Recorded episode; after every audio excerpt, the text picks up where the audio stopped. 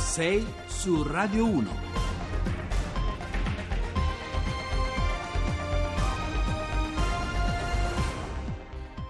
Bentrovati a 6 su Radio 1, buongiorno, lunedì 26 febbraio, sono le 6 e 9 minuti, al microfono con voi Giovanni Acquarulo, ci diamo il cambio ancora una volta con Carlo Cianetti che tornerà con voi in onda la settimana prossima, noi oggi come ogni lunedì vi accompagneremo fino alle 8, un viaggio più lungo con cui proveremo tappa dopo tappa a costruire insieme il nostro racconto, cominceremo parlando di tariffe perché c'è molta confusione e anche qualche bufala di troppo intorno alla vicenda degli eventuali costi in bolletta degli utenti morosi, poi allargheremo l'inquadratura inquadratura fino a raggiungere la Siria, teatro geopolitico di una catastrofe umanitaria che il Papa aveva definito non a torto una terza guerra mondiale a pezzi. Poi ci affacceremo sull'ultima settimana di campagna elettorale, lo faremo con i nostri ospiti politici e con un esperto di comunicazione per eh, capire perché quella di quest'anno sembra essere davvero eh, la campagna che ha segnato il tramonto dei manifesti elettorali per migrare e vivere soprattutto online. Ci occuperemo anche di tatuaggi. Nel fine settimana c'è stata a Roma un'importante fiera dedicata appunto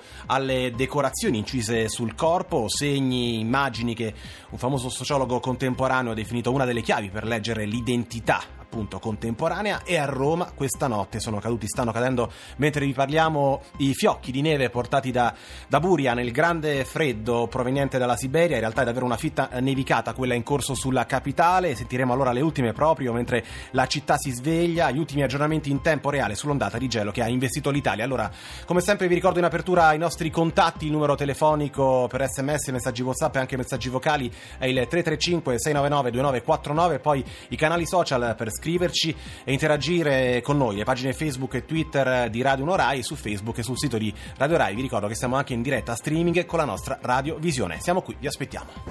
6 su Radio 1. Allora, torniamo a parlare di soldi in apertura, di conti in tasca, perché la notizia di cui abbiamo parlato dieci giorni fa, il buco da oltre 200 milioni di euro che dovremo pagare in bolletta, nella bolletta della luce, ha alimentato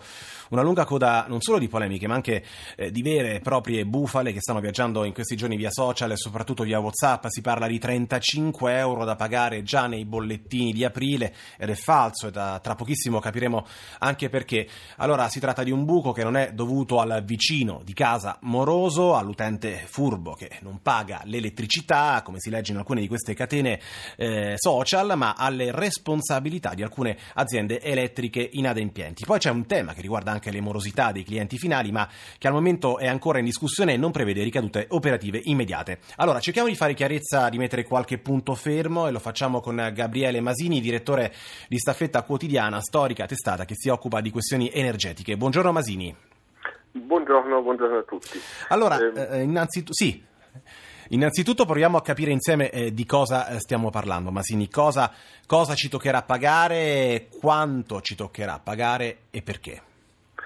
Sì, come giustamente diceva, ehm, parliamo di un 200-250 milioni di euro di, di buco, eh, come giustamente diceva non sono 35 euro a, a famiglia eh, che insieme a pagare dalla prossima bolletta, parliamo prima di tutto di un ammontare intorno ai 2, 2 euro l'anno per famiglia, eh, che inizieremo a pagare diciamo nei prossimi mesi, ancora non si sa esattamente perché sono ancora da attuare queste norme che ha deciso l'autorità per l'energia il primo febbraio scorso. E il buco è stato generato, eh, come diceva, da una da, da, alcune aziende che sono fallite perché hanno, eh, prima fra tutte Gala, che, perché hanno fatto delle scelte imprenditoriali diciamo rischiose, hanno fatto delle eh, offerte in dei bandi di eh, fornitura di energia elettrica alla pubblica amministrazione a prezzi troppo bassi, sono andate in dissesto e non hanno potuto pagare quelli che si chiamano oneri di sistema, cioè eh, una specie di contributi che chiunque partecipa al mercato elettrico deve pagare principalmente il finanziamento delle fonti rinnovabili. Poi ci sono anche altre voci, finanziamenti dei contatori, delle reti elettriche, dello smantellamento del nucleare e sono appunto degli oneri, un po' come paghiamo gli oneri previdenziali con i nostri stipendi, eh, allo stesso modo nel sistema elettrico ci sono degli oneri che devono essere coperti. Eh, se qualcuno non li paga per qualche motivo vanno coperti in un altro modo. In questo caso è stato deciso di coprirli eh, recuperandoli dalle bollette dei Era inevitabile, Masini, che si arrivasse a questo punto? Eh, non è inevitabile nel senso che eh, è una scelta a monte politica, ci sono alcune sentenze dei tribunali amministrativi, ci sono alcune leggi che eh, dicono che vanno recuperate in questo modo, eh, diciamo che politicamente si può scegliere di recuperarli in un altro modo, facendo pagare un po' per uno a tutti quelli che partecipano al mercato elettrico, ad esempio facendo pagare un po' i consumatori, un po' i produttori, un po' i distributori, magari anche un po' chi questi soldi alla fine li riceve, che sono soprattutto i produttori da fonti rinnovabili. Eh, è una scelta politica eh, che può essere evocata politicamente. Diciamo. Quanto, quanto, peserà in bolletta? Non l'abbiamo detto ancora con precisione, riusciamo a fare una valutazione più, più precisa? Valutazione sì l'ha fatta qualche giorno fa l'autorità per l'energia stessa, eh, ha valutato in 2 euro, 2 euro l'anno per famiglia media, diciamo eh, l'impatto eh, su, lungo tutto un anno di questo, di questo buco, ehm, che è, se ci pensiamo, un importo che può essere simile a quello che paghiamo per i famosi sacchetti di plastica, per cui eh, scoppia questa, quella polemica molto, sì. molto, forte anche. Ecco, Masini, l'ultimo, l'ultimo passaggio, eh, la questione che invece potrebbe riguardare eh, a breve e medio termine le bollette non pagate appunto dai, dai vicini di casa, ad esempio. Eh, questa sì è un'altra questione che eh, è in discussione in questo momento, su cui c'è una consultazione tra tutti eh, i soggetti interessati, l'ha avviata l'autorità per l'energia sempre il primo febbraio, perché anche quello è un problema, c'è un problema se il, eh, un consumatore finale non paga la bolletta si crea allo stesso modo un buco. Eh, l'autorità appunto ha avviato una consultazione che si concluderà nei prossimi mesi. A valle di questa consultazione dovrà prendere una decisione, forse sarà nello stesso senso di questa che è stata presa il primo febbraio, cioè di far pagare i consumatori finali, ma è ancora aperta la questione e come dicevamo prima se la politica vuole intervenire può farlo e decidere di far pagare direttamente. Allora, grazie a Gabriele Masini, direttore di Staffetta Quotidiana, vedremo eh, come tornarci insieme anche nei prossimi giorni su un tema che è molto, molto ascoltato dai nostri radioascoltatori, molto, molto sentito. Grazie per essere stato con noi Masini e buona giornata. Giorgia e Marco Mengoni con Come Neve, la neve che mai come questa volta è un pezzo del nostro racconto in diretta insieme a voi. Ora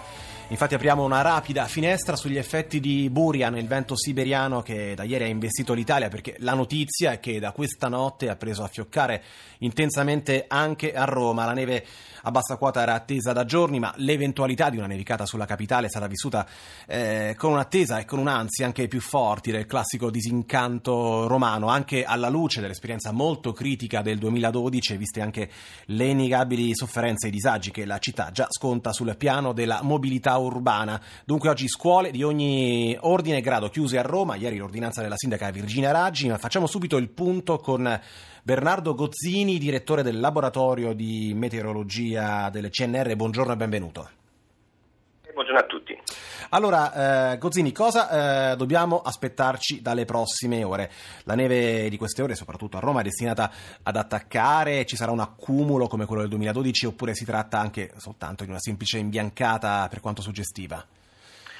Beh, allora diciamo che al momento la perturbazione sta portando nevicate praticamente su tutte diciamo, le regioni adriatiche e piano piano arriveranno anche eh, sulla Puglia queste nevicate, oltre che appunto sull'Abruzzo e sulle Marche dove sta già appunto nevicando e nevicherà anche sul Lazio, quindi sul, sul, sul Roma e sta cominciando a nevicare anche fra Roma e Napoli. Piano piano appunto questa perturbazione nella giornata di oggi eh, si sposterà diciamo, alla parte più, più sud diciamo, della, della nostra eh, penisola, quindi interesserà via via appunto la, la Campania, eh, interesserà anche la Puglia, arriveranno nevicate sul mare anche a Foggia o vicino a Bari appunto, magari nella Puglia, Puglia proprio diciamo Otranto, Lecce e così via, appunto lì le nevicate arriveranno sui 100 metri, 200 metri. Nevicherà appunto anche diciamo vicino al mare sulla Campania, sulla Basilicata, le nevicate saranno al di sopra dei 500-600 metri, eh, mentre in questo momento Sicilia e Sardegna Sardegna diciamo, hanno temperature anche decisamente più calde rispetto appunto al resto dell'Italia, appunto abbiamo temperature in Sicilia e in Sardegna uh, di 7, 8, 9, 10 gradi. Eh, quindi diciamo sulla capitale ancora continuerà a piovere perlomeno per buona parte, ah, scusate, a nevicare per buona parte diciamo, di quella che è eh, la mattinata di oggi, quindi appunto probabilmente qualche accumulo consistente riuscirà appunto a farlo anche sulla capitale. È una situazione un po' particolare che ha creato, ora stamani ci siamo svegliati con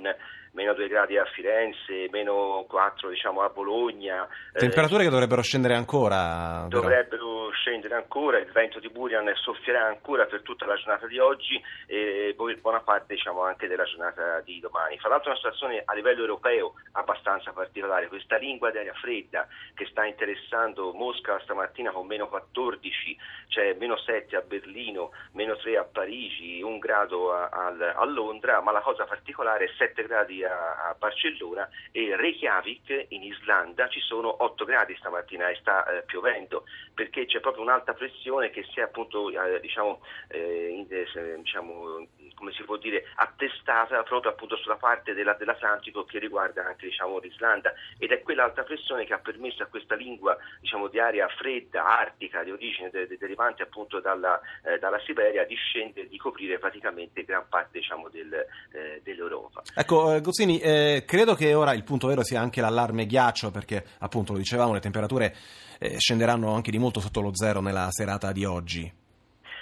Soprattutto dove è nevicato. Dove è nevicato ehm, c'è quel fenomeno dell'albedo, cioè vale sì, a dire il sole non riesce, eh, appunto, non riesce appunto, a scaldare, quindi viene praticamente riflesso dalla neve, dalla neve, e quindi lì le temperature dove è nevicato scenderanno anche di molti gradi, appunto, sotto, di qualche grado appunto, sotto lo zero appunto, e quindi domattina sarà una, una, diciamo, una mattinata piuttosto fredda, ma anche durante il giorno probabilmente la temperatura in alcune zone non riuscirà a risuperare sopra lo zero, quindi determinando quelli che vengono chiamati in termine tecnico i giorni senza disgelo, appunto perché anche la massima rimane diciamo, sotto lo zero. Eh, la, la, fortuna è il vento, nel senso che sì. il vento rimescolando l'aria fa sì che le temperature non calino troppo stamattina se il vento si fosse diciamo, fermato, diciamo, in qualche maniera indebolito, probabilmente le temperature sarebbero state molto più basse nel nord e nel centro Italia. Quindi diciamo, il vento permette questo, permette anche una bassa escursione termica. Oggi probabilmente in, in alcune, cioè a Bologna con difficoltà arriveremo a 0 gradi, a Firenze a 0 gradi, in tutto il nord con difficoltà arriveremo appunto agli, agli 0 gradi, proprio appunto perché il vento permette appunto questo rimescolamento. Ecco, l'ultimo passaggio, eh, Gozzini, cosa succede? Eh, ora nelle, nelle, nelle, prossime ore. Per quanto tempo dovremo ancora fare i conti proprio con gli effetti più, eh, più rigidi di Burian? Allora, il Burian dura anche dalla giornata di oggi e diciamo, in parte dalla giornata di domani, comincerà ad indebolirsi dal pomeriggio di domani, quindi questa situazione rimarrà eh, diciamo, abbastanza, diciamo, diciamo, le perturbazioni più grosse sono nella giornata di oggi, di, di lunedì. Domani le, diciamo, la, la, parte di nevicate si eh, attesterà solo sulle, sull'Abruzzo e sulle Marche, domani sarà una giornata abbastanza buona, discreta su tutta la nostra penisola, a parte come dicevo il Marche e l'Abruzzo e in parte diciamo, la eh, Sardegna, dove comincerà ad arrivare la neve solo domani eh, martedì. Mercoledì sarà una buona, una buona, giornata, appunto anche discreta un po' su tutta diciamo, la, la, nostra penisola. Questo potrebbe portare la mattinata di mercoledì con un vento indebolito a il, eh, temperature minime molto basse per quanto riguarda la mattinata di mercoledì e la particolarità da vedere è nella serata di mercoledì e di giovedì, perché nella serata di mercoledì e giovedì entrerà quella che è una perturbazione di tipo atlantico, quindi con, con acqua eh, più mite, ma attraverserà la penisola su questo cuscinetto di aria fredda che si è formato in questi tre giorni. E quindi potrebbe dare luogo a, a diciamo, Benissimo a bassa quota anche su tutte le regioni tirreniche, compreso potrebbe rinevicare a Roma, potrebbe rinevicare a Firenze, tutto da vedere. Benissimo, allora grazie, grazie a Berrano Gozzini, ora c'è l'onda verde con le ultime proprio su neve e viabilità, noi torniamo subito dopo con le anticipazioni del giornale radio, restate con noi. RAI Radio 1